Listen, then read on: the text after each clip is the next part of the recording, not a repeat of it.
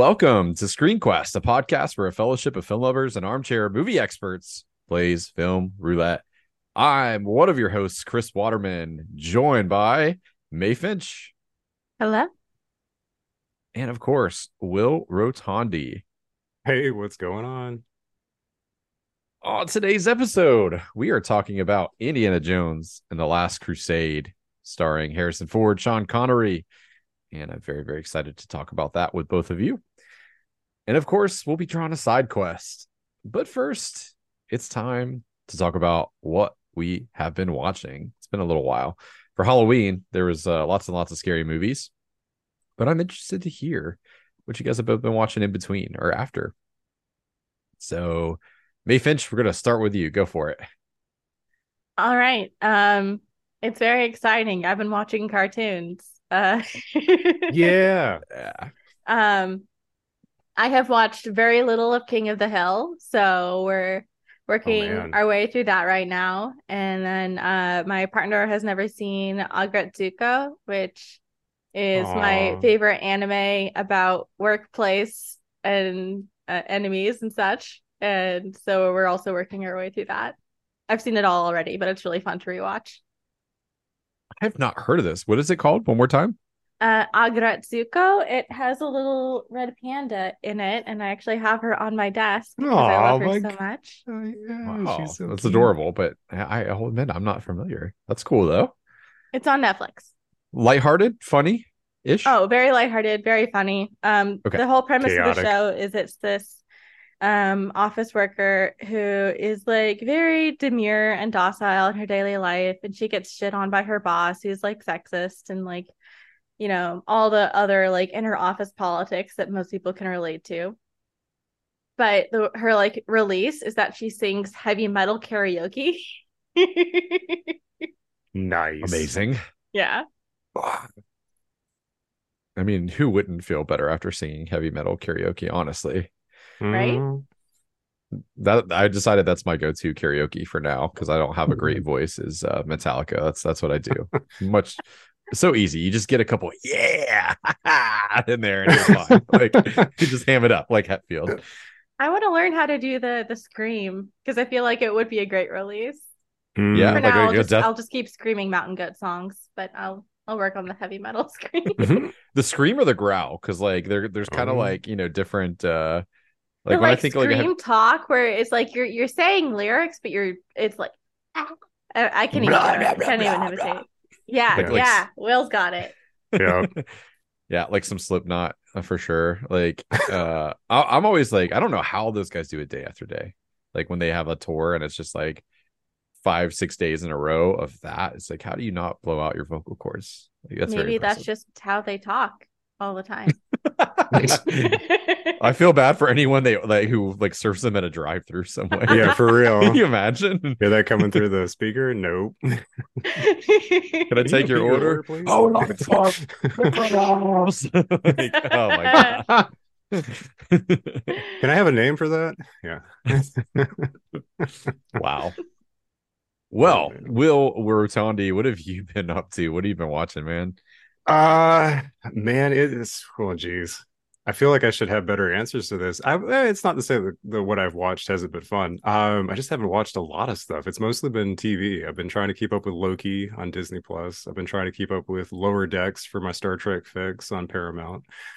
But like movie wise, I'm trying to think about the last thing that I watched. I'm sure there's something there. Uh, my wife's been watching Bodies on Netflix, so I kind of caught like bits and pieces of that because I love trippy time uh, time travel stuff, and so I was like adjacent to some of that storyline and intrigued by it. But um, but yeah, it's probably Star Trek and Star Trek and Marvel. One of which you guys like, the other which you guys probably would not like. But uh, but yeah. Although I have to say, Loki feels like the Doctor Who of Marvel enough that if you like Doctor Who, then you can get into that. So maybe he's first- he's like off the off the list of hate. Are you Uh, saying first time- Loki is low key good? He is low key good. He is low key good. he's he's low key anti-hero. Let's not kid ourselves now. Kidding. Yeah. Yep.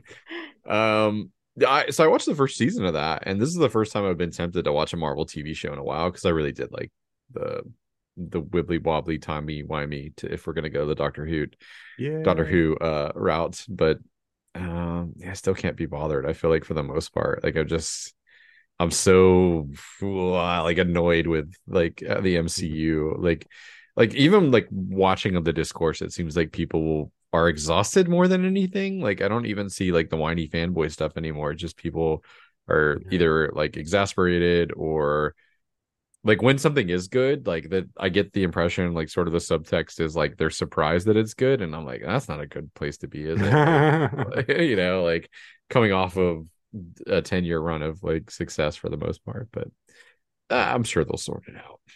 Star Wars is still pretty decent for the most part. Like I feel like they've more or less managed to have more hits than misses, right? That's true. Generally speaking, yeah. I think Loki is so I liked season one. Uh, Season two, I don't know if it's the pacing or if I just forgot how slow the pacing was from season one, but it, the pacing is not the the quickest. But I think the goofiness and the humor are enough that I'm I stick around for it. That I kind of want to see where it goes. So it's like the quirky characters and the weird aesthetic. Like when you watch it, you're like, this feels like it's its own it's kind of like watching Wes Anderson. You know, you're like you you see his film and you're like sometimes you sort of just go along for the ride because you like being in that world and looking at all the colors. Even if you don't necessarily want to stick with the story as much you're like you know what? I'm just i'll see it through to the end. Not always the case as we have talked about with asteroid city. I think with Mae like being like nah i can't do that. So it's you know it's hit or miss. I'm not everybody's you know there's always an exception. But i think overall i think generally speaking that's sort of how i look at loki Yeah, I might be something I watch like during my holiday break or not. I don't know. Like, or not you know oh no, we'll see. hard pass. In case that's not been said before, I want Marvel to be successful. I want them to like go back to like this simpler, like more focused times, you know. Yeah. Um, just think the scope got away from them a little bit. okay Well, um, we have been watching um we like going back through the league because we play fantasy football and it felt like an appropriate thing to watch this time of year for our stupid show. Some of it's not dated the best. Uh most of it's okay though, and it's very funny. Um, I think it was creep kind of like uh, seeing Mark Duplass. I was like, "Ah, guy's funny. Let's, let's check out the league." hey and it's got you know Nick Kroll and um a bunch of funny people in it, so it's fine. Uh, we started Welcome to Wrexham last night, which um I mean for the first episode anyway, was was excellent, and I've I've heard really good things. That is about the journey of Ryan Reynolds and Rob McElhenney buying the Wrexham uh, Football Club in Wales, and like with the dreams of um helping them advance up, you know, through the um there's like several tiers of uh, professional football and English football, and they're at the bottom, like where the show starts.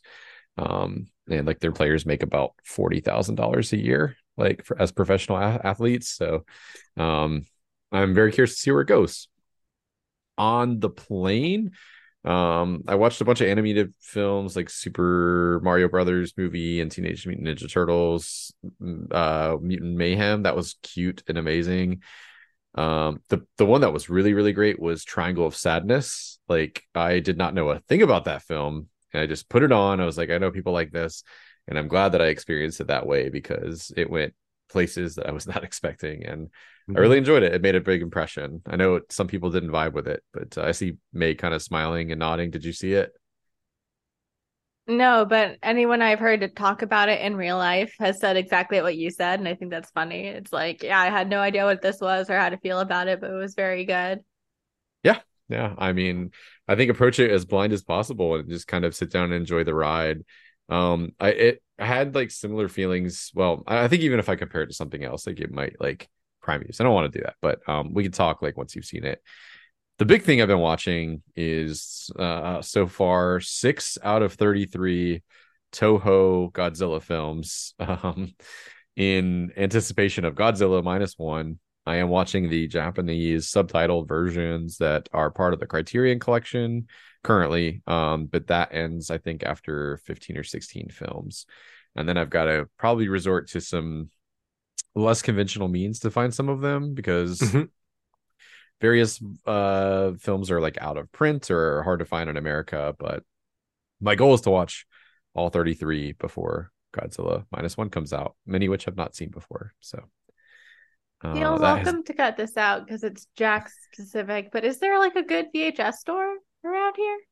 Um, I Aaron Bobby would know because he collects Yeah. like VHS. Uh, there's like pop up markets and stuff, but um, yeah, I I um I don't know like what I, like I I do specifically know one of them, which is the Return of Godzilla from '84, which was called Godzilla 1985 in America.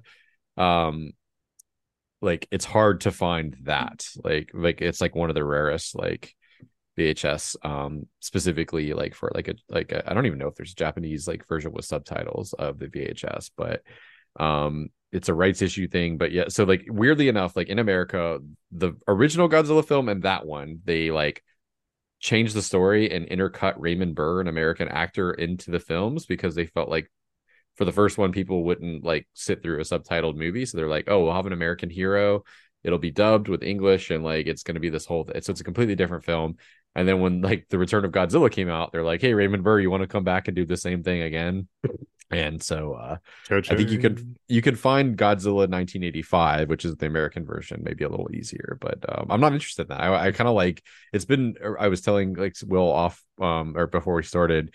It's been a really interesting exercise because uh, so many of these films are very different than the versions I saw like on the Sci-Fi Channel that were dubbed. Like, um, significantly longer in some cases like there's like plot lines and and things that like just were excised out of the american versions because of pacing or whatever um so i i do find a lot of the additional content um to be interesting and it's always nice to hear a film for me like in the native language even if i'm reading subtitles but uh yeah, we'll see. Hopefully, I can make it. It's a tall order. I, I realize I'm like, why did I do this to myself? 33 films is a lot to watch, like on top of Do like all the stuff I gotta do. but- You're 18% through. Keep going. You know, um, I mean, it, like to be fair, it's, it's not like the uh, it's the most like intense um films, you know, to watch. Like they're not exhausting by any means, and they tend to be on the shorter side. They're tight 90s, as we like on the podcast for the most part. So like um and they're very goofy in many cases i'm getting into the goofy area or, or era of them so i'm feeling like some momentum building because i'm like oh this is piece of cake like i'm just watching like you know once they give godzilla like the softer eyes and he starts dancing and doing drop kicks and stuff like that like that's Yeah. that's where that's where the good stuff is like in my opinion The kawaii Godzilla. yeah Aw. There's So, a yeah. video somewhere. If I could find it to you, or find it, I'll send it to you, Chris. Where it's like a documentary about they were filming some of this, like the practical effects that they did for one of the Godzilla movies. And I don't remember the actress's name that did it, but they did an interview with her, and they had footage of when she would play one of the creatures when she was in the suit and how tiny she was to fit into it. And then she would like drop down on all fours. And when she would do the creature, she would make her own sound effects to make it roar before they like dubbed over it with special effects. So, you know, you'd see her like crawl across this little like, you know, fake city. And then she would go like, "Rah," or "Rah," you know, and it was just really cute. So if I could find it, I'll share it with you. I think it would be fun. But, yeah. That's great. I, I you know, I do remember like when the American like Matthew Broderick like piece of shit came out. Um they and I, I some people love it. I'm sorry if you do love it like uh, enjoy. Like it's fine, but um they had like a little um like mockumentary thing that they did on HBO or something where they went to the original Toho studios and they like did a joke about how the war came about, which is like they opened a hinge like a rusty gate. And that's not at all like where it, you know, came from. It was like really tongue in cheek. They talked to the original guy in the Godzilla suit, and it was great because he's like this old man and he's like so small and frail. And they're like, Do you still have any of those old like moves? And like he like does like you know, like no suit or anything. He just kind of like shows like how like you know he would move and some of the characterization that he gave uh Godzilla. It was the same guy for a long, long time. Like it was a big deal when he retired, I guess, like in the 70s. But uh Wow.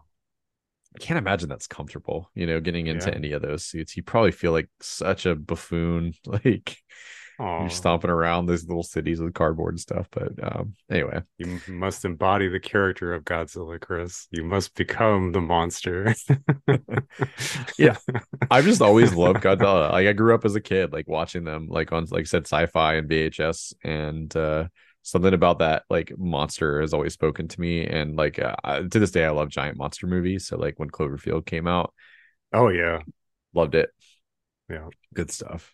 Um, unapologetically, I'll say I loved it. Yeah, I know people rag on that film and also just in general with stuff J.J. Abrams does, but I really liked Cloverfield. I thought Cloverfield was every like what more could you want from that? Like, you know, I know like people don't like when they don't solve like the mystery fully, but um not like to me, like I remember the first time I saw that, like that's one of those movies where like I was hyper aware of like my pulse, like like uh, like just how like revved up I was. Like, and I think it's because I was in a big, you know, seeing it on a big screen. And it felt very authentic to me of like, oh, this is what it would be like to try to like get out of a big city when there's like something like this, like stomping around. So yeah, I liked it. It's For not a sure. perfect movie, but I think for like what it is, like it does a really good job. Um, all right. Well, hey, with that, let's let's draw us a side quest and then we'll talk about Indiana Jones Junior and Senior. All Bum, ba-dum. right. This is gonna be agree to disagree. What do Basically, your film hot take. yeah, I think that's what it is, but So agree to disagree is where choose a film where you and the critics or general audience had differing tastes. Uh, so this may have been just because I was like 17, 18 and like really into uh Cavill from like have like the new Superman movie and stuff like that. But Yeah. I loved The Man from Uncle. Like I thought it was the perfect cheesy spy movie. Uh, I think it also has Gal Gadot in it, maybe. Uh, it's like the leading woman. Now I want to actually look up the cast. I think it's No, Alicia it's, uh, Vikander. Alicia Vikander, which kind of, she Yeah. kind of looks like Gal Gadot. Anyway, uh, and Army Hammer, um, who is uh, hated for good reasons now, but at the time, I did not know, and I was just like, "Hey, these are two good-looking guys doing spy stuff, being very bad and silly about it. This is amusing to me."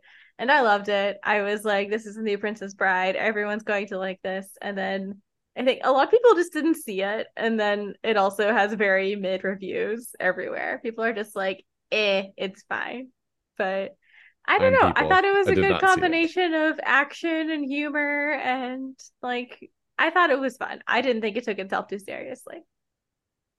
It's like a remake or retelling, right, of a Mhm. TV show or another film or something, right? It's is the it, Joe? 2015 movie I'm talking about, to be clear. No, I know that, but like, what the source material is a TV show or a film? Like, do you, what is the Man from Uncle? Do you? Do you I It's a think it's a? TV TV show. show, and maybe Okay. I liked it because I hadn't seen any of the stuff that came before it. So maybe it just was like very rude and dishonorable towards the source material. Who knows? I think that's okay though. Like, I mean, Yeah. as we talked about with Mission Impossible, like that first film kind of tries to like do the same thing, and some aspects work, I guess, okay, but it gets way better when they abandon that. But yeah, I I have not seen it, so I I cannot I cannot um support or refute your opinion. So It's basically two dueling spies that are like the best, but also very clumsy. So it's kind of just like two spies that are constantly like rolling the best on luck rolls. And Yeah, they get like their car stuck like in between like a building, right? They're just yeah, like- they're not yeah. the best at what they do. They're very awkward and dorky, but they are the best, and they get paired up together for this like kind of like end of the world stakes mission. And of course, there's like a leading lady that they're competing over, and like sure that was like kind of cliche, but she's funny and she holds her own. So I I was okay with it there. okay. Fair enough. So it's kind of like Spy versus Spy, like from Yeah. like Mad Comics or like Mr. Magoo versus Mr. Magoo, I guess, from the sound of it a little bit. Like, Yeah, it's a spy bromance. yeah, Yeah. okay. Exactly.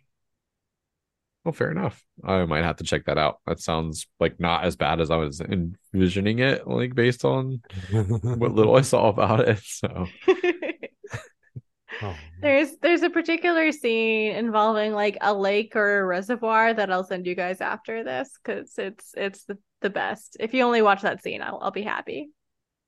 okay, fair, fair enough. Um, it sounds very similar to how my wife feels about the Mexican, which is a film that I tried to watch one time, and I was like, mm, anyway. nice. Have you seen uh Man from Uncle? Will I have, and I would agree 100% with everything Mae has said. The movie is awesome, and it is easy on the eyes too. I don't care what you're looking for, it's got it. So, but yeah, it's just fun. It's like Guy Ritchie directed it. Um, it's Oh, got a lot okay. of that, you know, that humor. It's you know, it's not too dark, but it like she like Mae said, it doesn't take itself too seriously. It's just a lot of fun. Um, so I would recommend it. Now, granted, I haven't seen the source material, and again, I know that can be polarizing. I feel like maybe this may or may not be a good comparison, but like the Avengers movie that had um, uh, Ralph Fiennes and Uma Thurman and Sean Connery back in like the '90s is probably on par with like the the people that either liked or didn't like that movie based on the TV show they grew up with. So, um, but yeah, no, it's great. I think anybody should. I would definitely recommend that film for anybody to check out. I'm so glad right. you're with me, Will. Hey, I was trying got to I was trying to find validation for uh, from somebody, so I'm glad Bill could tell you that your your opinion is is shared at least by one other person on the planet. wholeheartedly. That's against the world, Will. That's against Yep. Rotten Tomatoes. That's right. Rotten Tomatoes could suck it. They don't know what they're talking about. And with that, and now Well, for our main feature. Someone's yeah. gonna clip that and send it to Rotten Tomatoes. So Rotten Tomatoes is gonna be like, you realize we're an aggregate, right? Like, Yeah. like absolutely. It doesn't like, matter not. what you think, Will. yep. Well, here we are with our main topic today, which is Indiana Jones and the Last Crusade, uh, the third in the Indiana Jones like franchise. This is your pick, Will. So you get to do the honors of guiding us through the discussion.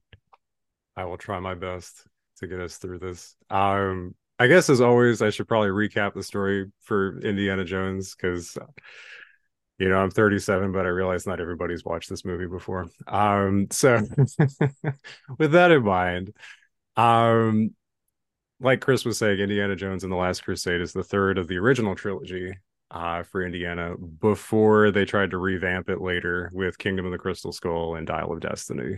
Um, it mirrors a lot of the previous indie films in that it starts out with sort of like a side quest that Indiana Jones goes on. In this case, we get to see him when he's younger um, and get an indirect introduction to his father, uh, who's Henry Jones Sr., played by Sean Connery. Uh, we then flash forward to 1938, where we learn that, or rather, where Indiana learns that his father's gone missing because he's on this search for the Holy Grail, which has been like this quest of his that he has had his or his obsession, I guess, with learning about where this uh, elusive Grail may be, and seems to have finally come close to finding it. And so he goes on this quest with his uh, coworker Marcus Brody and uh, partners up with a lady named Elsa, who was supposedly the last person who was working with Henry Jones Sr. Uh, they meet up in Venice, and then later through some uh, adventures, uh, end up at this castle that's on the Austrian-German border, which is where Indy's father's being held captive.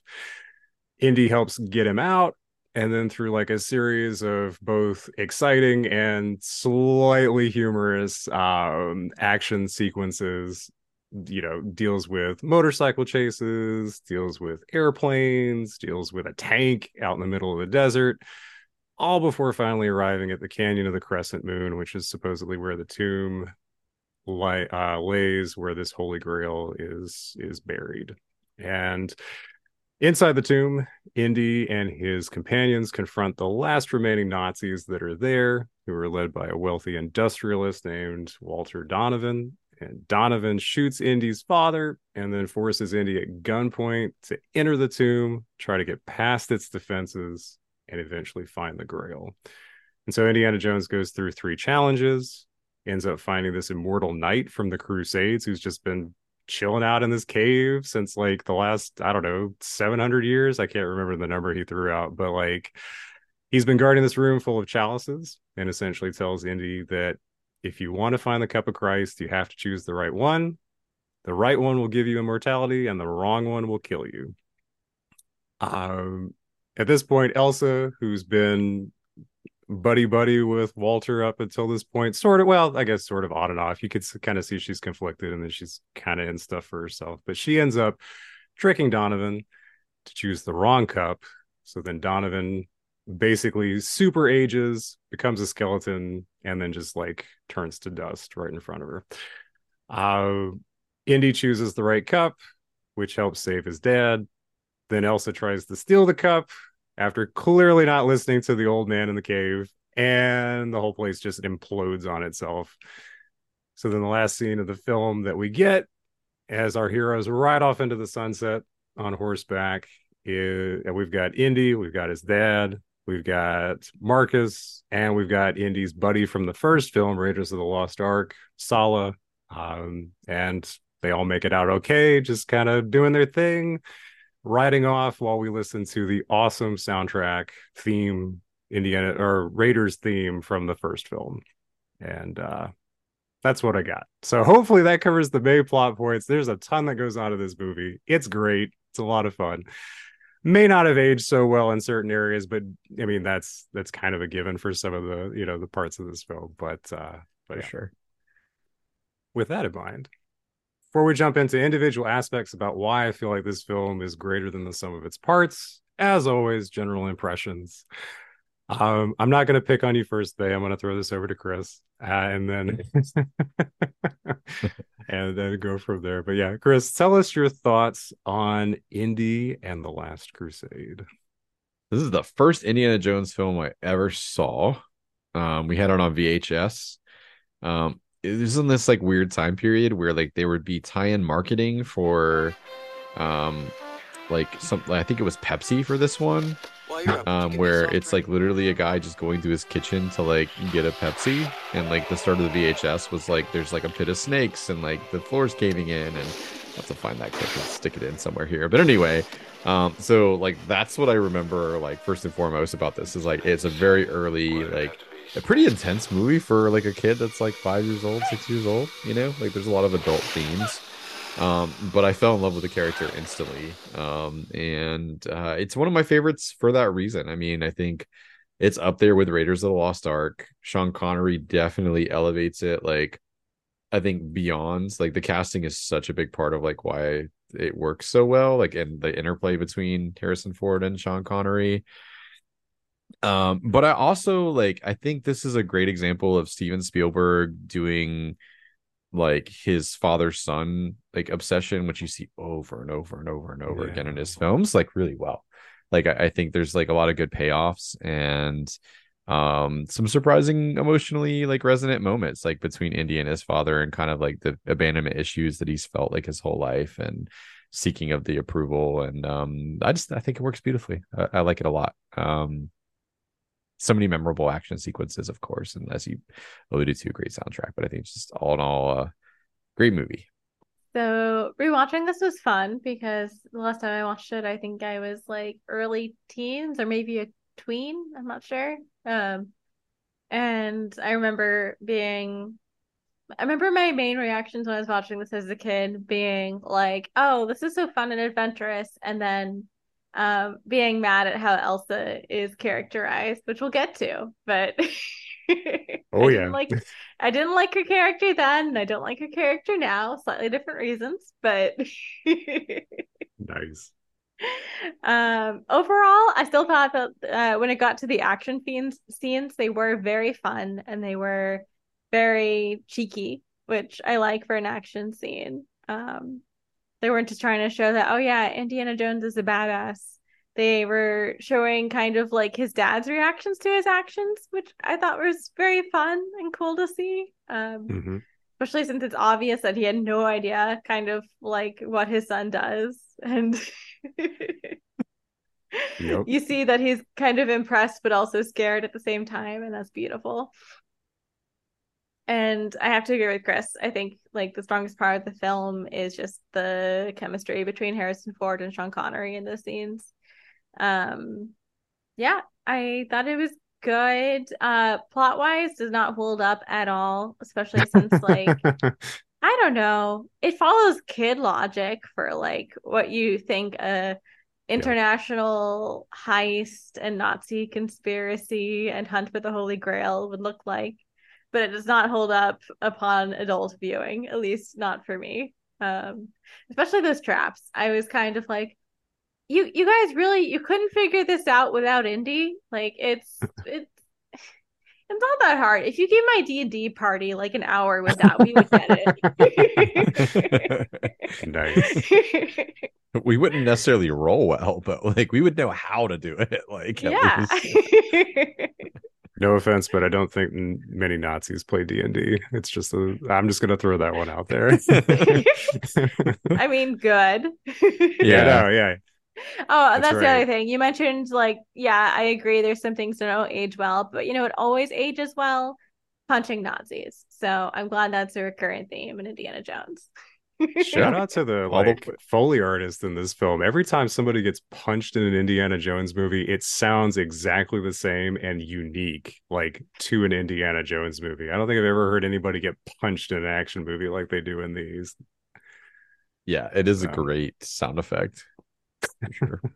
Well, I I agree with both of you. I think that this is definitely something that I loved because I watched it so much as a kid. I like the fact that it is very much something that as a kid you can watch or watch as an adult and you can get something out of it. It's very much like a family film. Considering there's a lot of dark aspects to it between the Nazis and I mean like a dude gets run over by a tank. like there's definitely some stuff that happens off screen or that is, you know, a, a, an aspect of the film that, depending on how you portray it, can be very dark. And Indy toes that line between being like accessible to any sort of age group and have an adventure story without being like too gory or too profane or even too childlike you know conversely now i will say with the plot rewatching it i had so much fun with my wife pointing out stuff and being like hold up a minute. Like you have a castle with all these nazis in the basement you know but you don't have any guards outside the front door. You have this random butler who also speaks english when you answer the door. Like i don't know. It's just like things like that where i just love picking the movie apart just because it was goofy and fun to do but at the same time i agree with you man. Like there's some stuff where i'm just like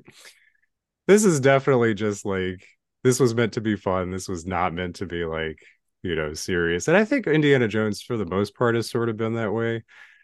Um i think they kind of went a little off the rails with the goofy aspect of that with crystal skull. That's a whole other conversation but i think that's sort of the problem where indiana maybe veered a little bit too out off to left field and didn't kind of hold on to what made it so charming in the first you know at least the first and the third. Some people may or may not agree with the second one. Um you know the uh temple of doom is like regarded as the worst although maybe after crystal skull maybe not the worst but I don't think Was it's the worst. I think Crystal Skull is the worst. yeah the it took it yeah it jumped there. the shark I, I rewatched Temple of Doom and like if you approach that just knowing that it's not meant to be taken seriously at all, like yeah that is not the worst of them.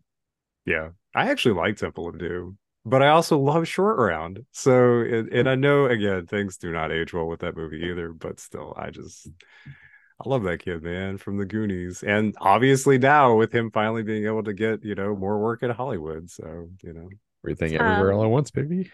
that's right. Fun man. fact slash a memory that you guys just unearthed is that I was in a baking competition as a kid where my Sweet. dad and I made a Temple of Doom cake. Oh, heck yeah. just like one of my favorite bonding things I ever did with my dad. Um, What did it so look yeah, thank you, Indiana Jones, for that precious father moment. You're delivering on that front again, again, uh, again and again. Yeah, that's amazing. What did it look Yeah, like? I Chris wanna know what- like what did it look like? Just- yeah. I'll go Describe look for a photo because I think my mom took there a one of us like posing with it. So I'll go look for one. Imhotep, or not Imhotep. I'm sorry. Uh, Kali Ma. I'm getting my seat now. Imhotep. All right. So random aside, we wouldn't have the mummy if we didn't have Indiana Jones. Clearly, very, that's the case. very, very right. Yes. But that the like the mental connection slip of my mind for you know uh, Kali Ma and like taking a man's heart out of his chest. You know, like so. Understand. That's what I'm curious about. Was it the volcano or was it the dude's heart? or the mine in your mine cart scene. That'd be cool. Yeah, I mean that's cool too. no, it was Um, actually like the temple temple. Oh, even better. That's really cool. Yeah. Nice. It's not very film accurate. Ah, that's okay. It's okay. Film adjacent. Yeah. Yeah. Well, I am glad to hear your impressions of the movie. Um, uh, there's nothing mo- really much else that I could add besides that. I mean, other than like generally speaking, like Connery and Ford are amazing. Like they hit gold when they got that team up together. Um, it's great to see some familiar faces like Marcus and Sallah. Uh, Mar- more of Marcus this time around. Like he just sh- he showed up for like uh, you know, a hot minute in the first one, and then actually gets some more screen time. Although they made him a lot goofier in this film than the first one. Um, and just like uh, I don't know, like the music's great, the action sequences are fun. Again, a little out there. You can you can poke holes in that too. Um, I, I don't think many uh pilots would fly so close to a tunnel they would crash into it. And but you know what. It, I've seen some people drive before and they're not great. So you know what? I'll I'll I'll let I'll let it pass on that. But it's got a lot of heart, like Chris said, you know, the father son dynamic and the music's amazing. I mean, John Williams was like and still is, like, don't get me wrong, but like back during the what the 80s into the 90s, like if you had a blockbuster movie and it was Spielberg and Williams, man, you knew it was gonna be it was gonna have some it was gonna have a kick-ass soundtrack to it. So if I nothing appre- else. appreciate like the subtlety to the score. Like so, like Mhm. John Williams loves his leitmotifs, and like when they see the um iconography of the uh Ark of the Covenant, and it plays Yeah. like just a few bars of the Ark of the Covenant theme from the first. Like that's that's a great little callback. Like you know that I think the music adds a little something to it, right? Where like, are you sure that's the Ark of the Covenant? And you get the kind of mysterious Yeah. music, and he's like, pretty sure. Like, I love it. Absolutely. Yeah, he's the man, John Williams. May had mentioned a comment about not liking Elsa. I'd kind of like to dig in. I mean, before anything else, the other aspects of what makes this movie great. Uh, clearly, the characters we have to talk about, right? So let's go ahead and just jump right in and talk about Elsa, Indy's love interest, um, slash the lady that he like sexually assaults for like a minute, and then she's into. Um, so, May, tell us your thoughts on Elsa. when you know that she's a Nazi spy, it's like, oh, when she sees that Indiana's into her, she's like, I can use this. And that's why she's suddenly like into him. But yeah, they have zero chemistry before that. And I'm like, this is just like Blade Runner again. Harrison Ford, why? Stop kissing women. That's Hopefully, he's don't- insisting on that, like in his films. this is how I like to get get the ladies all hot and bothered. And like, somebody tell him. Like, it's just ah. Anyway, okay, I know Harrison Ford, the person, is not responsible for this, but it's a trend, and whoever's writing his parts, please stop. Um, I think that's I think he's reached the, age where we don't have to worry about that anymore. But still, you're right. It's like the the era of like where like a lot of like even like we talked about Lethal Weapon 2, right? Like like like the no means no. Like they're very um oh uh Dennis from It's Always in Sunny Philadelphia. Like I don't have words in my vocabulary when it comes to women like no and stop. Like that is very much like what it, it feels like sometimes watching these 80s movies. Like Yeah. it was romantic back then, I guess. I don't know. Yeah, Uh, for for the guys in the audience, I'm sure. Yeah, yeah, Yeah. yes, that's that's kind of my point. Yeah, Yeah. Um, so like that part of how she's characterized, like it's annoying, but looking back on it, I'm like, I guess it does kind of show early on that she is like just taking advantage of whatever she can kind of get in terms of like trying to get one over on the on the Joneses. Um, Mhm. But yeah, I don't like how at a certain point she's like shown to be very, very smart, but then when it's convenient for the plot, she's just super dumb. And it's Mhm. like, come on, commit, commit to who you're going to make this character. Is it just kind of like the stereotypical dumb blonde woman, or is it going to be like your seduct- seductress, um, like woman of knowledge? They kind of flip flop on her from stereotype to stereotype, and that's just very annoying to me. Um, especially because like at the end, she's clearly aware of what's going on enough to trick her employer into taking the wrong chalice and is listening to everything going on. And then at the end, it seems like, oh, she actually does have feelings for Indy and wasn't just playing him. Which it, it doesn't make sense to me. And then also forgets all of the things that the knight said about the chalice. And it's just like, let's just run away together, Indy, which is the worst possible ending. That's that's that's the thing I'm maddest about. And even 12 year old me was mad about that. Right? Yeah, I she think went you're- on like full Gollum and tried to like grab it even when you knew she was gonna fall. Yeah. Yeah. I'm sorry, Chris. Go ahead. no, yeah, yeah. I like I'm I'm in total agreement. It should just had a little sip before you go, you know, like just just just Yeah. extend your life a little bit, you know, have a, have a little sip, pass it around, you know, like a little like puff puff pass circle, and then go on about your your way. Can always come back, right? Like Yeah. You know where it's you at. know how to get through the traps, like Yeah. um yeah, I think like the only really good moment uh that like I think like kind of works for her character is like how disturbed she seems by all like the book burning and sort of the joy at like destroying knowledge and censorship and all that. That's the closest I come like to being like investing or like kind of feeling a little bit for her character where it's like you're in a shitty situation and like clearly you're not down with like what's going on here. Um Yeah. that's but that's I mean that's you know that doesn't really redeem the rest of it, but yeah. No, and that's the other thing. It's like I don't want to be invested in her, and I feel like it's kind of terrible. Indiana is still sympathetic to her even after the whole Nazi reveal. Um, because it's like, yeah, I wish we could just be like, oh no, we all hate her now. Like this is not someone we're sympathizing towards. Um, so that was another issue I had with her character because it's like, yeah, she doesn't like the book burning, but how she feel about like the people murder and the genocide? You don't, you don't know. Apparently, Yeah. she's fine. At least she's complicit. She likes books Yeah. better than people. That's what I get out of Oh, that. I mean to be fair, me too for sometimes. like, Chris is like, you know what? She's got a point. you know, depends on the, the people, depends on the book. Um but yeah.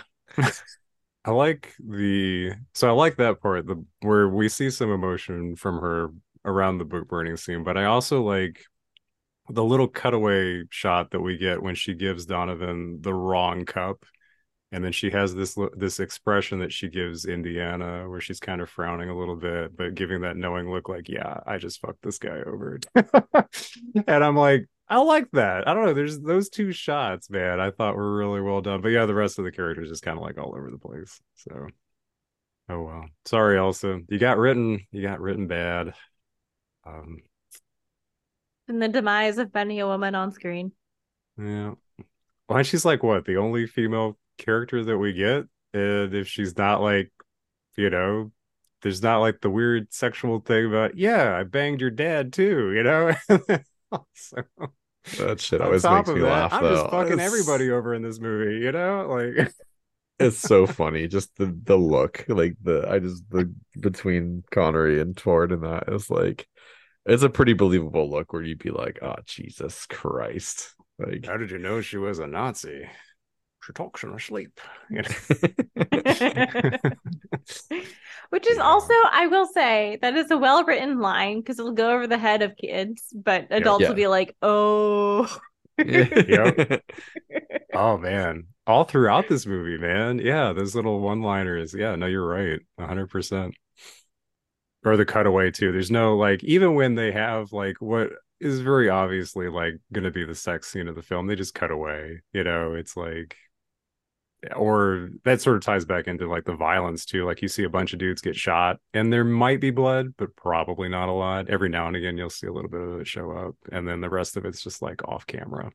So let's get back to some other characters. Anybody else that stands out that you want to make sure we talk about before we move on to some other aspects? Whether it's, I know we've talked a lot about the dynamic between having uh, junior and senior Jones meet up. So whether it's about Harrison Ford and Sean Connery, whether it's about some of the side characters, I'm pretty much just going to throw this open to you guys for the sake of time as to what you would want to make sure we cover. I mean, you touched on Brody. It's it's one of my favorite transitions in a film ever. Is like when he's mm. like he speaks a dozen languages, he'll blend in, blah blah blah, and it's just him. Excuse me, like I love that cut. I think it's such an amazing joke. Like it's, it's just a it's a good little visual gag. Um, Sallah, I mean, John Rhys-Davies, amazing. Yeah. Um, yeah. don't know how I feel about a Welshman playing an Egyptian, like, but you know, different times, different times. Um, he is great in that role though. Um, and I'm glad that he pops back up in this film, uh, however briefly.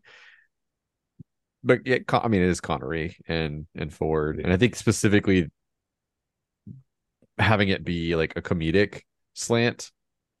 It's mm-hmm. just like moment after moment of brilliant comedic timing. Actually, what's right behind you is like one of my favorites. I'm sorry, Junior. they got us. Like he shoots out the the tail of the plane. Yeah. awesome. There's just like there's so many examples of that where they just they uh work well together. I think I read that there was like what less than 10 years of age gap between yeah. them. Yeah. yeah, which is like really funny to imagine. But uh yeah, really, I there not much I can add like that. What's probably not been said a million times about how well they work together. So yeah. keep it brief. Yeah, They're trying to get I, to the fireplace. Yeah, I I will add two things. One is a shout out, as I think Chris did last episode, to River Phoenix because he does a great job oh. playing young Indy, and it's really sad we didn't get to see much more from him. Yeah. Um, and then yeah just to add to like the dynamic between indy and uh professor jones senior you don't usually see like the whole parentified child phenomenon in a lot of movies especially not a kids action movie. And i thought it was kind of cool they showed that dynamic because i'm sure a lot of kids could relate in a way they hadn't with a lot of action figures of like oh, this guy doesn't like have a super powerful dad that's taking care of him. He also has to take care of his dad. mm-hmm. Yes. And has a better sense of responsibility toward his dad than his dad has towards him, which is mm-hmm. sad and tragic, but like you see that he's also done okay despite that. I thought it was kind of funny. We were watching it, and my wife made some comment about how when um, Indy's dad mails him his diary, that he doesn't like it's like he had enough time to mail the diary. He didn't have enough time to write a message to go with it about like, hey, don't bring this with you or maybe make a copy or hide this somewhere. And I laughed and I'm just like, but you you do realize you're you're putting a lot of faith in this guy who very clearly is having struggles with like not setting a room on fire with a lighter or like whacking Indy over the head with a vase when he comes into the window thinking he might be a Nazi. I'm just like, I think Henry Jones Sr. is getting a little old, and maybe his faculties and his reasoning aren't entirely there. So, but I could be wrong about that. I mean, there's stuff that Indiana does too, where you're just like, ah, I mean, I probably would have done that differently, but still, you know, good. It worked out. you didn't get crushed by a tank. I guess uh, speaking of tanks, I think that one of the things that makes Indiana Jones sort of as well received and also memorable is just some of the action sequences that we get. Like, I mean, Raiders of the Lost Ark definitely had some good stuff in there, but I feel like Last Crusade just tried to up the ante a lot. Like, you've got whether it's just the the um the motorcycle chase that we get where it's Indy and his dad in the sidecar, or we've got the the the basically the the midair plane battle that ends in them crashing and then somehow thinking running out onto a beach is safe. Um I don't know, were there any like specific action sequences or effects of the film that really stood out to you? Um, or that you just remember from when you watched it a previous time that you really liked? And May, I'm gonna kick it over to you first on that it's it's the moment that has the least real science and physics and it's when they're in a really tight tunnel in a car and there's that plane coming in behind them and the plane shoots in, loses its wings, and just kind of rides alongside them for a moment, shooting fire, which mm-hmm. does not affect their car whatsoever. and then just goes on and blows up ahead of them, despite the fact that it's just riding its initial velocity. It does not have wheels. yep. Because science. it just it took me completely out of the movie and it was so funny. 90% positive George Lucas like wrote that part. That feels like Star Wars to me, but yeah. Oh yeah. That's mine. Nice. Oh, for sure. Chris, how about you, man?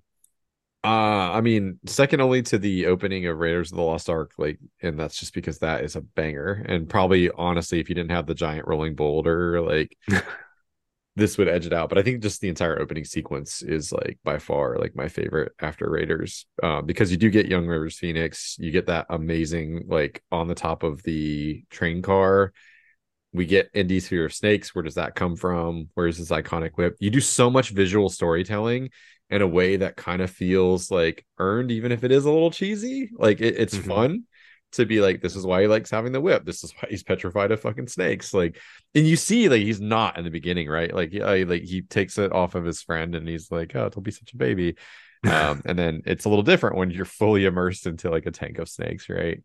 Um, and then I just I like um, you know, he gets the hat, right? And then that cut the transition to it's the same person that he's been stealing the same fucking artifact back and forth from presumably for years. Um it's great. Like i don't know. I think it's just it's it works so well for me. And it always primes me to just be like you know in the mood for the rest of that movie. I think it just sets everything up so nicely. Um and and you kind of touched on it too. Like little touch but a big one um of feeling the presence of his dad without re- having a full reveal. Like you, the, the mm-hmm. presence is there, and you you get a lot in a, a, just a few seconds of like what that relationship probably is like, and uh, how the sub how the subsequent film is going to play out um, based on that very brief introduction. So yeah, that's my pick for sure. I do have one question about that intro, like the beginning that I used to wonder about as a kid. Cause like most of this stuff make like even though it's I mean, I well, I'm gonna be honest, I have no idea what it was like transporting animals for a circus back in the day on a train. If it, I mean, like at all, but I'm like, okay, I see giraffe heads. I can kind of go with that. The rhino, and eh, yeah, okay. Uh, the lion, definitely what was that giant weird snake that's clearly not real but like oh. whatever like, it looks like something out of anaconda like. Yes. What was that supposed to be? Like that was I hilarious. Yeah. Obviously it's a man in a snake costume. Yeah. i mean from a godzilla film? Yeah. Yeah. It does look like something out of godzilla genuinely Oh man. I think that if anything else, that's just like the icing on the cake for why you would never want to be around a snake anymore. So I buy that hundred percent. But uh but yeah, like River Phoenix, man, like his portrayal was just the expressions that he had, his facial expression, his mannerisms, just the he he did. He was perfect for that.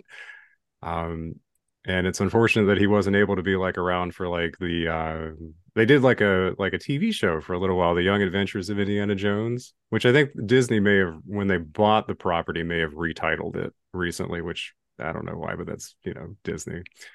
Um, but I would I mean, it's been so long since I've seen it, I couldn't say whether I agree that you should or shouldn't watch it, but I remember liking it as a kid. So and one of these days, I'll probably have to revisit it. I feel like Daniel Craig, even like a young Daniel Craig, even shows up in that at some point. But uh, not really. But yeah. Mm-hmm. But yeah.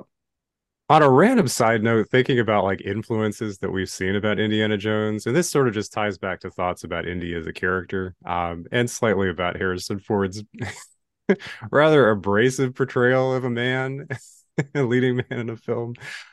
But I remember reading something about how like influences for this were like this was sort of like Steven Spielberg's version of James Bond, because Spielberg had wanted to do like a, a, a James Bond movie and he got turned down, and so it was sort of like this was like James Bond with a little bit of like Kurosawa and a little bit of Clint Eastwood and a little bit of like Allan Quatermain all kind of thrown in together. So I can understand why the archetype is sort of supposed to be macho and abrasive, especially when it comes to like relationships, a little bit on the questionable side for how you want to treat women, uh, to say the least. But yeah, so that was sort of just something that was bouncing around in my brain because clearly Indiana Jones has like become iconic for certain things, like you know the rolling boulder from raiders the music the look like if you got the hat and you got the whip man you people know who you're trying to be um and so i think that that sort of it's interesting to see where some of the stuff that we've watched before has has tied into that so like kurosawa and um oh i'm blanking on the guy's name from the film that we watched but who played the main guy and i'm going to kick myself for it um but sort of his uh, stuff from hmm? The Kurosawa films? Yeah. So like when we watched Mifune, is that what you're talking about? I think so. Yeah. Um, so like his sort of his demeanor that he had, or like Clint Eastwood as like the man with no name, or you know, so that sort of like yeah, how however you would uh and I'm, words are failing me right now, unfortunately, but how you would characterize sort of that stoic or reserved or kind of brusque attitude. That um, era of like the Marlboro Man and shit, you know, like the yeah. Marlboro Man, and like I just think that was the it was the flavor of like what manliness was at the time. Yeah, a little bit grumpy, yeah, a lot of misogynistic sure. sometimes. like, yeah. um, yeah, yeah. I don't know. Like it's just for for better or worse, kind of like uh some swagger, you know, like in a lot of ways, like uh I think like Han Solo and Indiana, jo- Indiana Jones like share some characteristics like in sort of like the they're not conventionally um good at what they do. It's kind of just like lucky, you know, like a little bit of luck, like some skill, um, like getting the job done in a way that's like kind of in a roundabout way, you know, definitely not mm. direct path there. It's yeah. the flair. It's just it's all the flair. yeah. Nice. I do like the meme that that is like the theory that Indiana Jones is just like the dream that Han Solo has while he's frozen in carbonite. Especially uh, for like all the little like Easter eggs for Star Wars that pop up here and there, like R2D2 and 3PO is like iconography on the wall in Raiders of the Lost Ark, or yeah like the carbonite or carbonetto logo that's on the tank uh, like the gasoline tanks that are on the ship at the beginning of last crusade that go up when andy indy jumps off obi-wan airways or whatever or no club obi-wan from from temple of doom is what it is. Yeah. it's uh, club obi-wan is what it's uh, right. called yeah. I love it. i've never heard that theory but i love it Oh, it's great, man. Even uh look, shout out to uh the actor who plays Walter Donovan, who was in Empire Strikes Back as one of the military guys on Hoth. Like what's that guy's name? Yeah, so like Julian Glover, who uh I think indirectly also talked about how he wasn't really thrilled with his performance in Last Crusade. He just didn't really He's... like the American accent he tried to do. he's one of the worst Indy villains by far. Like, I, yeah. he does nothing for me in this movie, like whatsoever. It's true. Like, You're all about some. uh Was it Herr Oberst? Was that his name? Who was the the main Nazi guy? I feel like the guy who Raiders? goes over the in. I'm sorry, in uh Last Crusade, rather. Um, oh, the guy who goes he... over the edge of the of the cliff in the tank. Yeah, I don't know. Like it just. like I, to be fair, I guess like aside from the I don't even know his name uh, in Temple of Doom, like the the priest.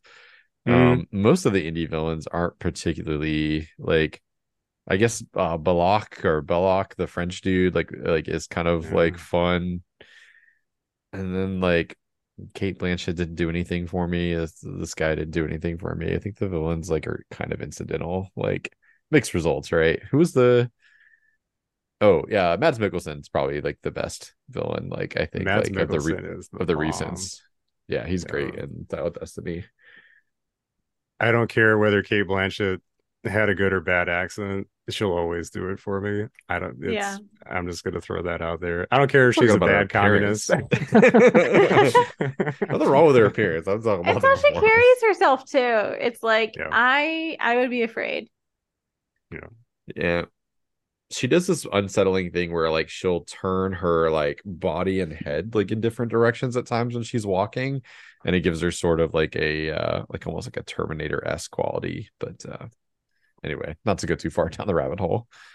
Oh man. Look james cameron if you're listening man just like the T1000 no, let that, over here, all right? Well, let that franchise die. Like, just it, it, needs to go like deep underground. Like, Stop. we've had enough. We've had Terminator enough. Underground. Is that what you're calling for? Oh God, damn it! Sweet. Well, I think it's worth mentioning too before we move on. Like in terms of actions, well, not uh, this doesn't really qualify as like an action action sequence, but as a sequence that involves some sort of like effect or you know um, uh, a supernatural event. We've got the, I think what was arguably the first digital composite shot when Walter Donovan like basically super ages, his eyes fall into his skull, and then he just turns into like a skeleton. And that was kind of a big deal for back in the day. So like shout out to the visual effects department for uh, for making a very creepy, especially as a kid, I found that super creepy um shot for him at the very end. And just Elsa's scream too. Like I know people were probably tired of Kate Capshaw's yelling in Temple of Doom, but like Elsa deserved to have that scream at the end of that movie. And like it it was perfect. So um, but yeah, that would be for for my pick on that. I would also like to ask you just because and we can include it or not for time, but I think it's interesting how animals play such a large part in Indiana Jones. Um, in any movie, whether it's just like a threat, you know, that somebody's going to get mauled by a creature, or it's just an obstacle almost to get over. So, like, whether we're talking about like the millions of rats that they have to crawl through when they're in the cat, like underneath um, the church in Venice, or they've got you know the seagulls that uh, Henry Jones uh, Senior uses to thwart a Nazi plane.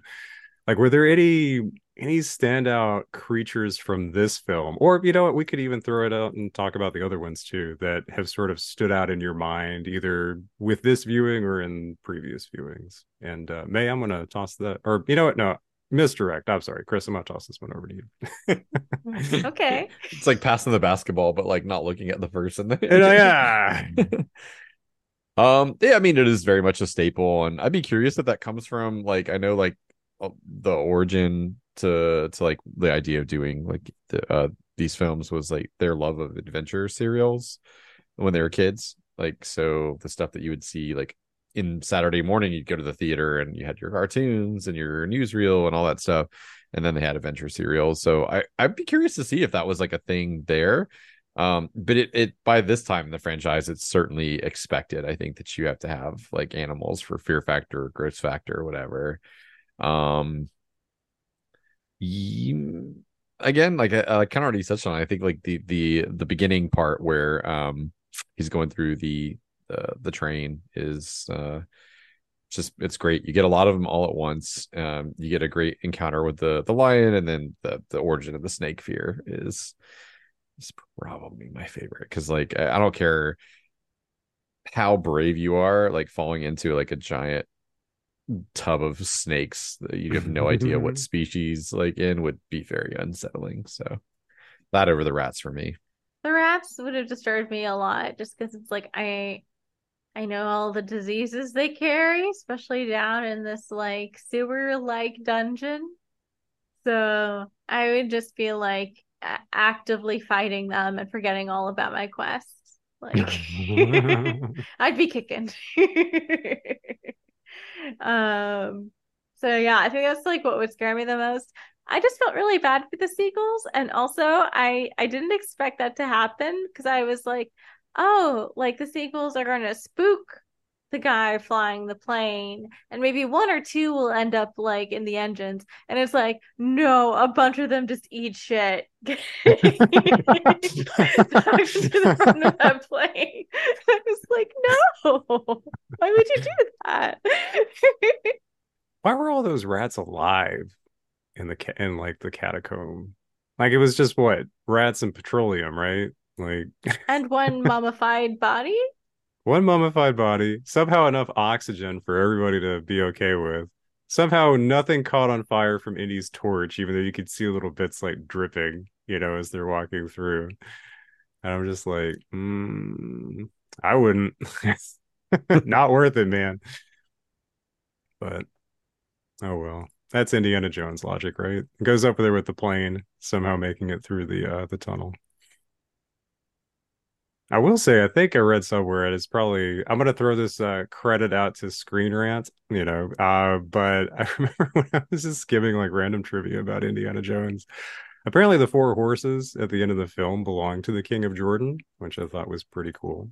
Hmm. Um, so while we're on the topic of animals showing up in film, we'll say I'm glad no horses died in the tank sequ- uh, sequence. Apparently, German the Nazis in this film were very bad at aiming um, whether we're talking guns or we're talking tank shells. So good for the horse. Glad they made it out okay.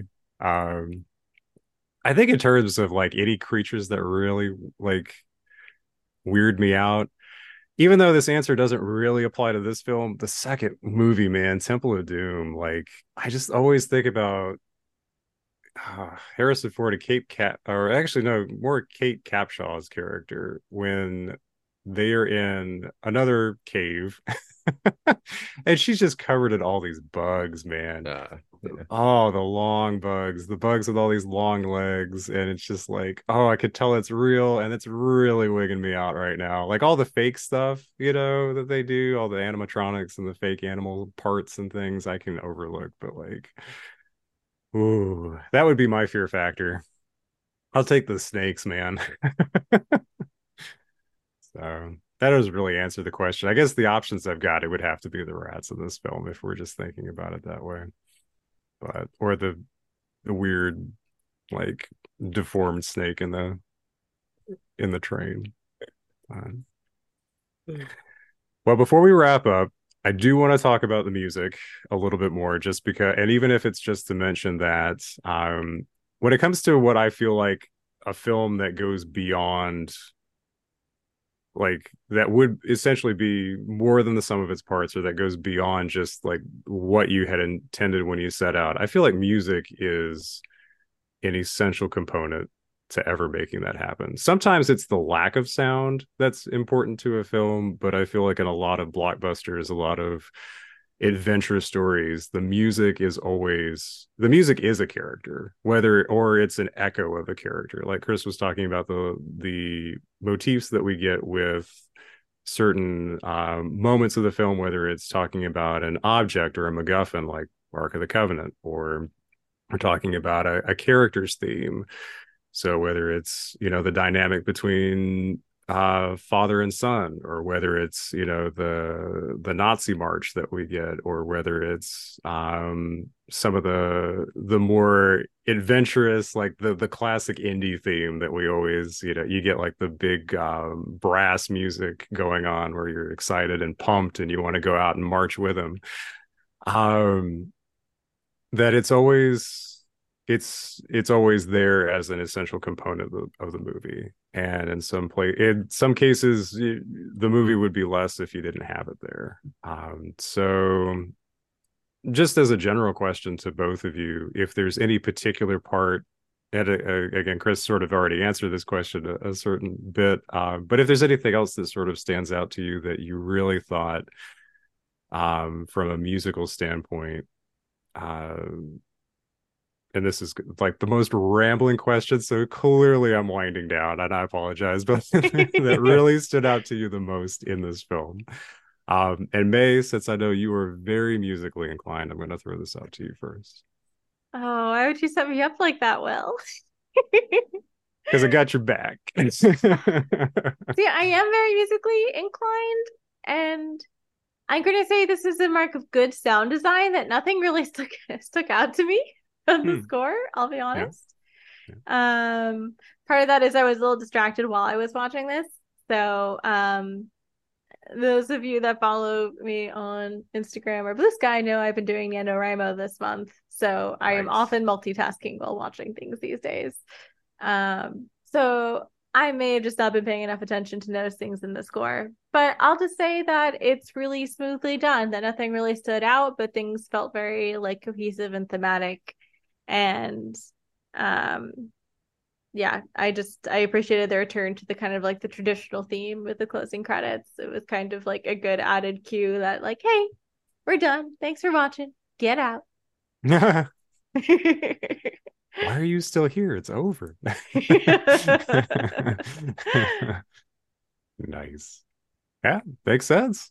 Chris, how about for you, man? Anything else you wanna you wanna add? Um, I like I just think about uh the sequence like where they're escaping the castle, you know, tied up back to back, going around and around on that damn fireplace.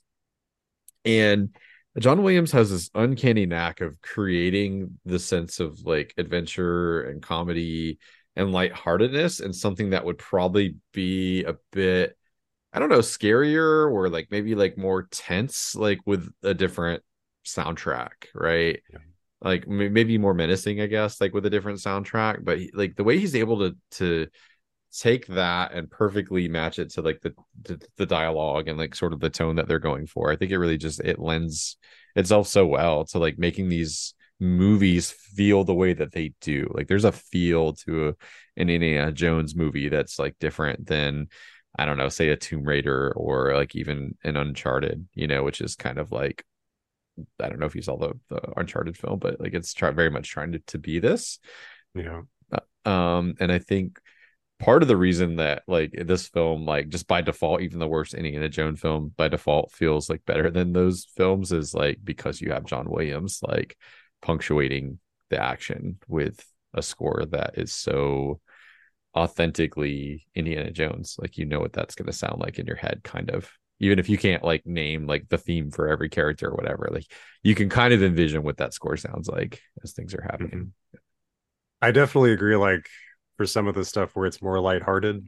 I do like how in the scene where Henry Jones Sr. thinks that he's that Indy has actually fallen off the cliff and is dead, and then realizes that he is alive. There's just something about the way the score is done where you just you feel you feel very emotional about like him being able to like hug his son again. And it's like, you are alive. You're like, I thought I'd lost you and i can remember just how how that felt like the first time i watched it and even in subsequent ones like when i think of last crusade it's one of the it's one of the few pieces of music that i think of with that i mean along with obviously you know the raiders march like hands down of course but but I, I agree with you completely chris so john williams glad you're still making music man I did get the pleasure of actually shaking that guy's hand once. It was the Marine oh, Corps really? like yeah, he conducted the uh it was uh oh geez, I'm gonna get the the number wrong, but it was the Marine Corps' birthday.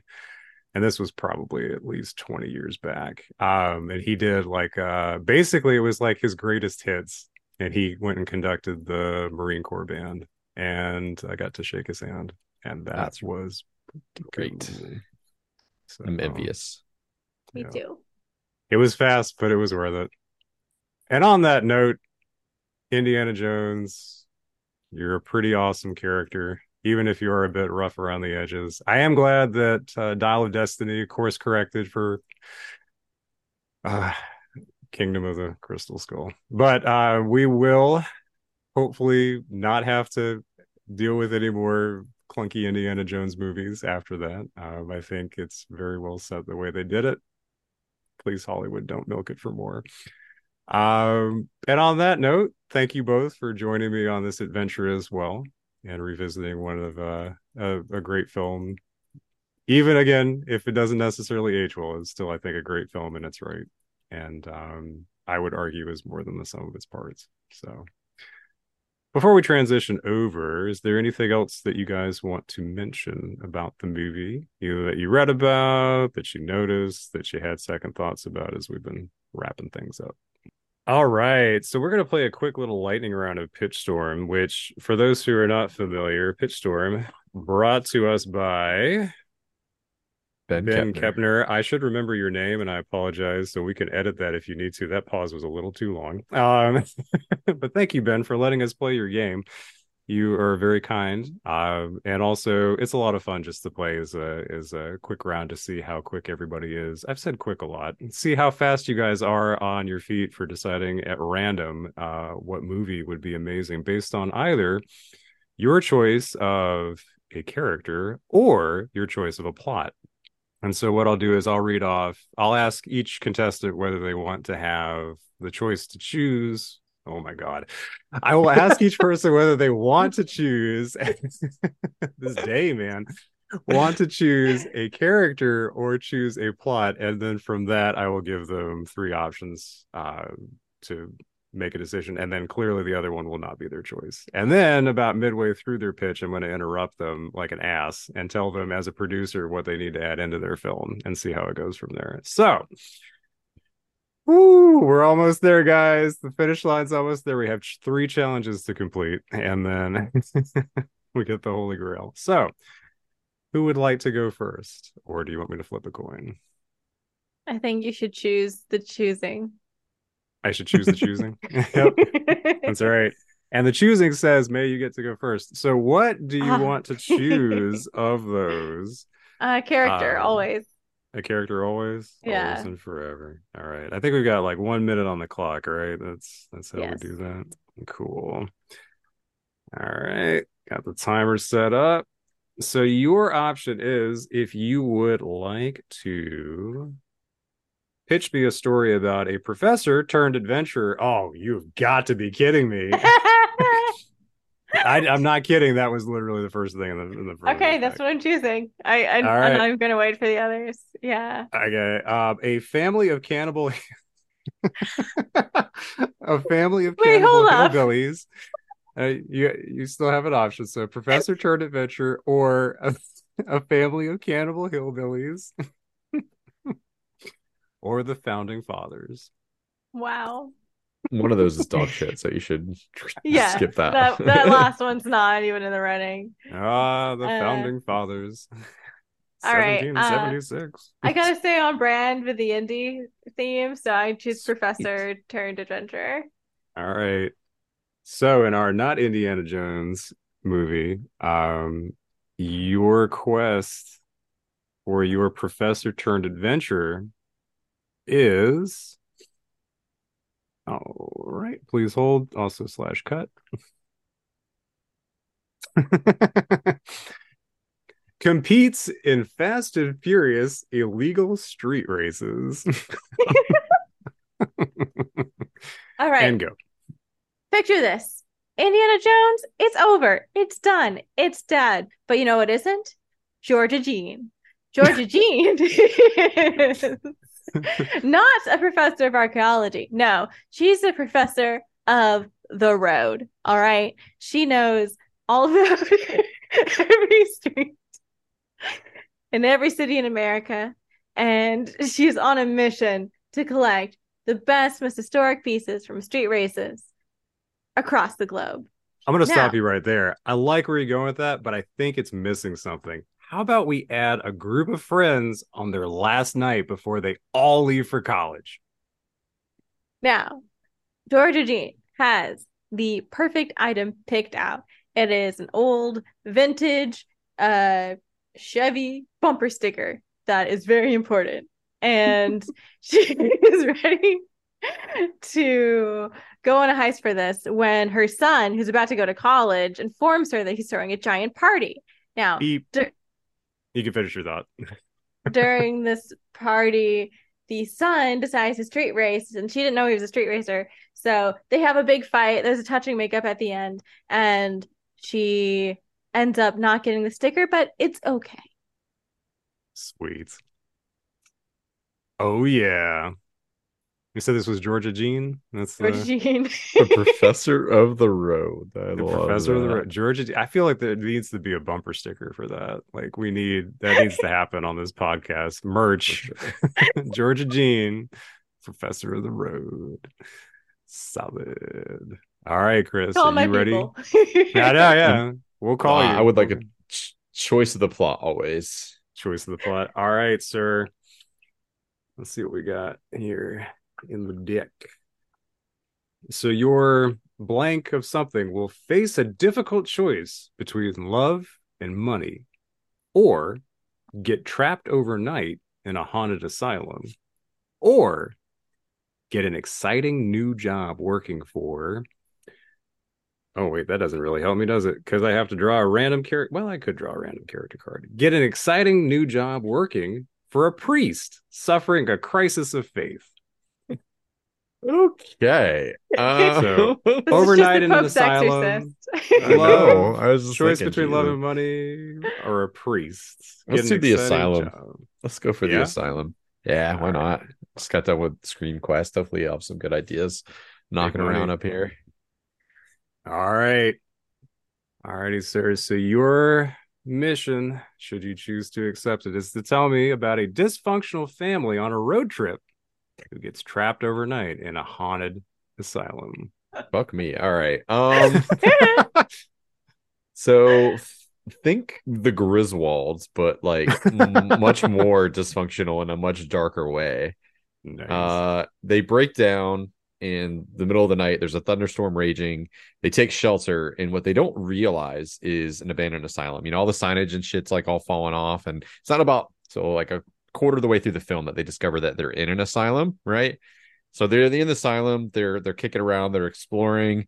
Creepy things are happening, and uh, they start to realize that the place seems familiar. I'm going to stop you right there. What if, now hear me out, what if the main character had a nuclear bomb strapped to them, right? Like, that would be exciting, right? That wasn't expecting that. Um, um, so yeah, they discover the place looks kind of familiar. Um, and that's because uh it is a terrorist hideout where they're manufacturing illegal plutonium weapons and they have to overcome their dysfunction because the main villain of the film is like a third act reveal. His third act reveal um has a nuclear bomb strapped to them himself and they have to defuse it i don't know that was hard Nice. Uh, i had a good train of thought going and then you threw that out there and i was like what the fuck They're like, what is this garbage? Producer. then Georgia Jean comes along and saves the day. like Georgia mad max Jean, pulling up in her muscle car. Yeah. Yep. Look, um, I liked both of your ideas. I liked seeing Griswold's deal with the haunt- uh, with a um uh, an asylum slash nuclear arsenal with te- uh from terrorists. However, I think that Georgia Jean is just she's marketable. I think Georgia Jean Professor of the Road is just much more marketable, and I think that uh, when we get done with Saw Patrol, um, I think Georgia Jean Professor of the Road is going to be the next big marketing hit. So I'm going to have to go with that. Yeah, that Thank should be the bumper sticker. Georgia Jean, professor of the road, should be the Yeah. bumper sticker. Yeah. Just that way. she's FYI. going after. It's very meta. Uh, Yeah. Anybody who like listens to the pod, like please get on that. Like, thank you. Like creative liberty to do what you want, but I want that like bumper sticker design. Sweet. All right, guys. Well, thank you for that round. I know it's been a long day, so thank you for your patience and your that was a joy. So I'm going to turn it back over to Chris and see what we got on the docket for next week. yeah. So it's time to draw a card once again. Let's give these a little shuffle and see what we have for next week. Haha. All right. So this is going to be was the book better already again? So No, This'll- can we veto? this- We just did that.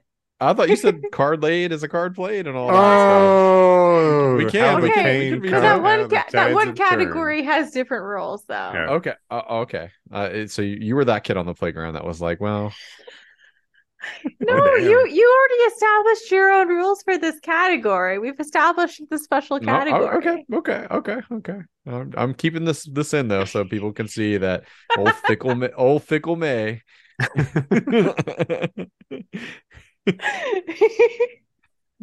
I'm just kidding. No, that's that's reasonable, especially with the holidays coming up. That might be Yeah. a tall order. Um. All Happy right. Thanksgiving. You got plenty of time with the family to read a book. yeah, that's true. Uh, this is going to be a roll of a lifetime, and I'm just making sure. Okay, that is a one. Uh, any of the cards I have red at the bottom, it's really hard to read the numbers, so I should probably do a different color next time for that when I make them. But uh, anyway, so this is a roll of the lifetime, and it is gonna be it's another will pick. No Yeah, worries. it's a movie I saw pretty recently and I love. Um, Good Will Hunting, Robin Williams and Good Will Hmm. Hunting. Oh, Which is hit me in the just- feels.